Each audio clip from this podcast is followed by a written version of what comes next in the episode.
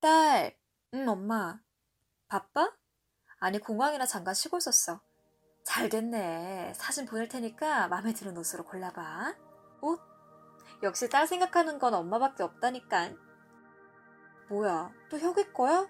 하여간 엄만 손주밖에 모른다니까. 아, 그래, 어떤 게 낫니? 글쎄, 오른쪽 게 낫지 않나? 그래, 그럼 그걸로 하지 뭐. 뭐가 이렇게 비싸?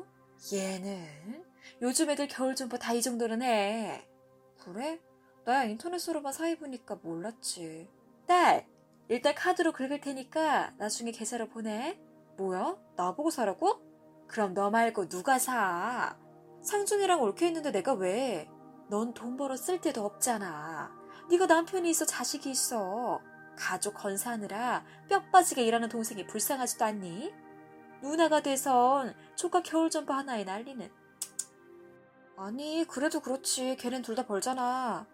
게다가 혁이 어린이집 원비에 학원비, 보험료도 내가 다 내주고. 그럼 옷 정도 부모가 사입혀야 되는 거 아니야?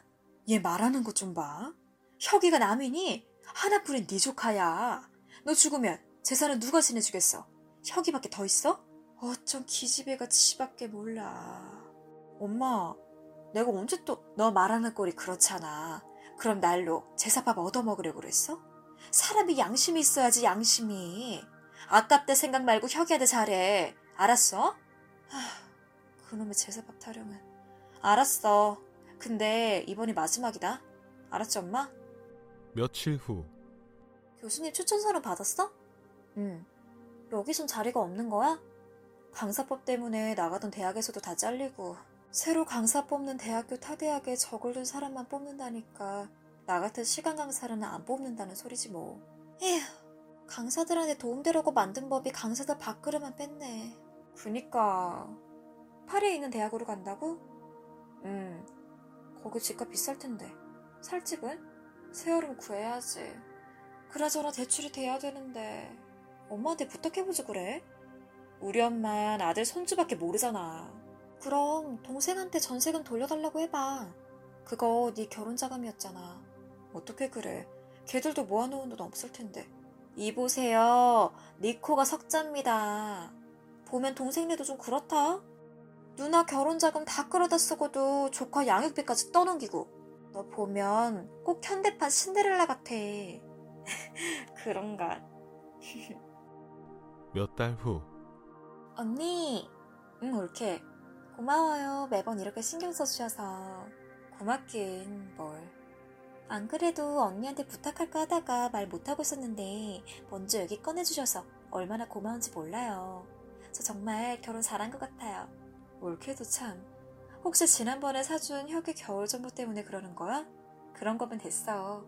에? 응? 그 얘기 아니야?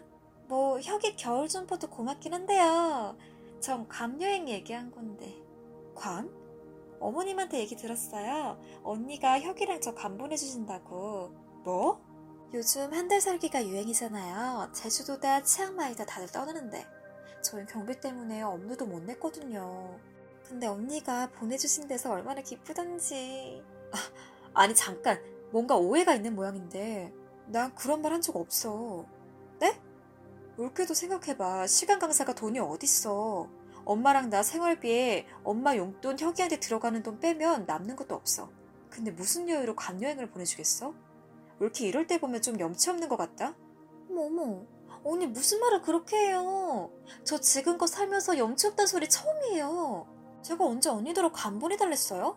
어머님이 그러시니까 그런가 보다 한 거지. 기가 막혀서 정말. 올케 얘기 나온 김에 한마디 할까? 올케 결혼할 때 말이야. 상준이랑 올케 둘 다 학생 신분에 덜컥 혁이 가져서 내 결혼 자금 깨서 전세집 구하고 시골넣줬잖아 근데 지금까지 올케가 나한테 고맙단 말 한마디라도 했어? 학생 신분이라 돈 없다고 맨몸으로 들어와선 혁이 어린이집 원비부터 학원비 보험료까지 죄다 나한테 떠넘겼잖아. 아니, 제가 언제 떠넘겼다 그래요? 둘이 벌면서 매번 돈 없다고 엄마한테 전화해서 징징대잖아. 그 바람에 내가 다 떠안게 된 거고. 나도 사람이야. 참는데도 한계가 있다고. 어머, 언니 저 조금 황당하려 그래요. 이렇게 생색 낼 거면 해주지 말지 그랬어요? 그리고 이런 얘긴 상준 씨한테 직접 얘기하세요. 저 좀 부담스러워요. 그리고 막말로 저도 피해자라고요. 뭐 피해자? 네, 혁이 들어서는 바람에 대학 졸업도 못하고 22에 애엄마 됐다고요. 내가 얼마나 억울한지 알아요? 아니 옳게 그걸 말이라고 해? 그리고요 이번 일만 해도 그래요. 언니 때문에 나랑 혁이만 이상한 사람 되게 생겼잖아요. 친구 엄마들한테 관 간다고 다 얘기해뒀는데 이제 쪽팔려서 사람들을 어떻게 봐요? 기가 막혀. 혁이는 또 어떻고요? 친구들한테 다 자랑했는데 거짓말쟁이 됐잖아요.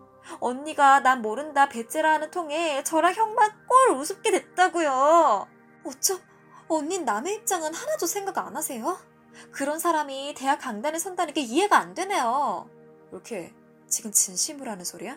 네, 진심입니다. 암튼 저 지금 기분이 너무 상해서 더 말하고 싶지 않네요. 올케, 올케!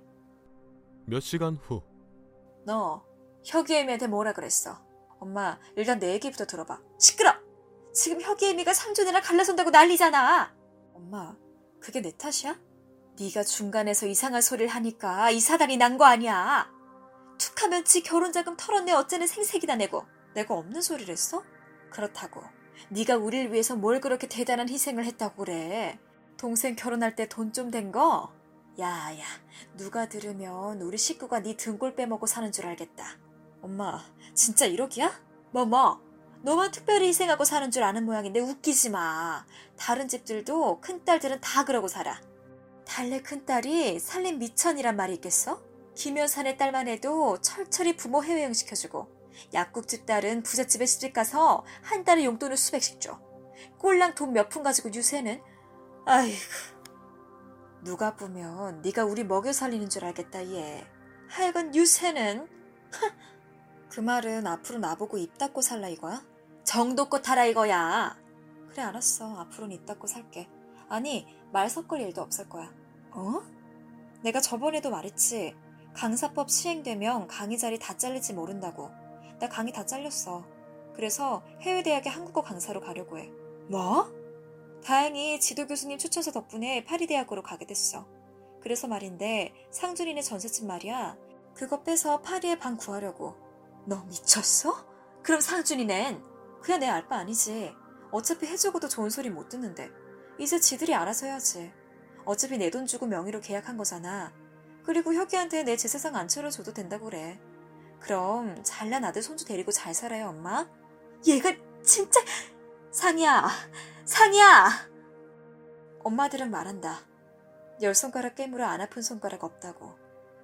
하지만 딸들은 안다.